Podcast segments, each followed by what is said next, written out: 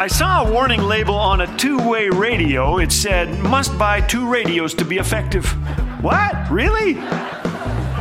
Thanks for joining us today. You're listening to Laugh Again with Phil Callaway. When I was a kid, the thing I wanted most in the world, the thing I knew would bring me the greatest joy, was a set of walkie talkies. Ah, they were the coolest thing ever invented. A friend knew someone who had a set, and this friend showed me a magazine advertisement.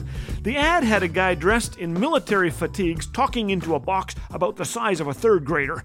Boy wonder, report to headquarters, urgent. A bold headline proclaimed, You'll have instant adventure with your Motorola walkie talkie. Well, nothing ever happened in our town. I wanted adventure. Plus, you could learn Morse code. If you ever got separated from your family in the backyard or something, you could call for help. If they had their walkie talkies on, they could rescue you.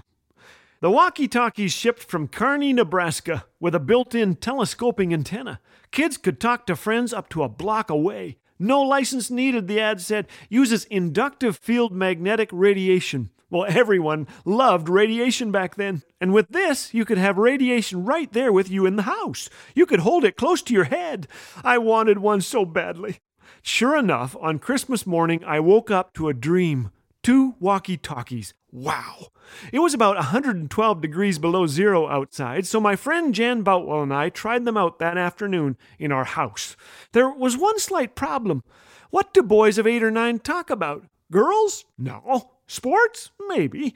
I spent the entirety of my walkie talkie life asking if the other guy could hear me. Can you hear me now? How about now? I can hear you pretty good. Roger, you're fading out again. Can you hear me now? What if I do this? Blah, blah, blah. Can you hear that?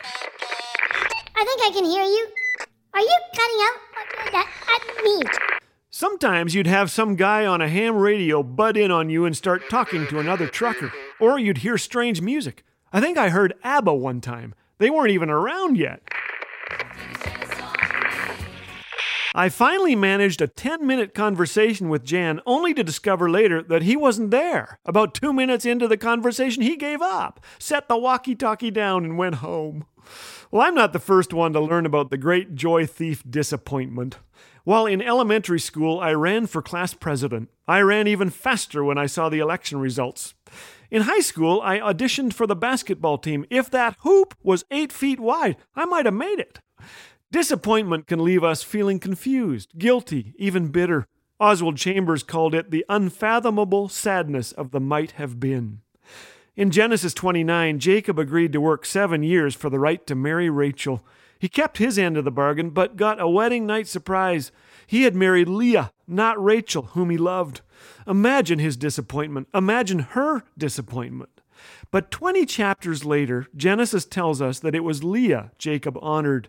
20 centuries later, through the lineage of Leah, who turned to God in her disappointment, Jesus, our Savior, was born. I don't know what disappointment you're in the midst of, but God does, and He will redeem even this. We can compare or complain, or we can trust in the Lord with all our heart and acknowledge that He does all things well. I don't know what happened to those walkie talkies I got that Christmas, but I get to talk on real radios now. Maybe Jan is out there somewhere listening. I hope I'm coming in clearly, Jan. How you doing? Get back to me now. You hear?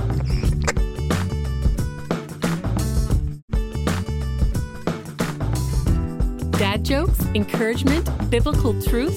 What more could you want? If you're enjoying what you're hearing on Laugh Again, we encourage you to share with a friend.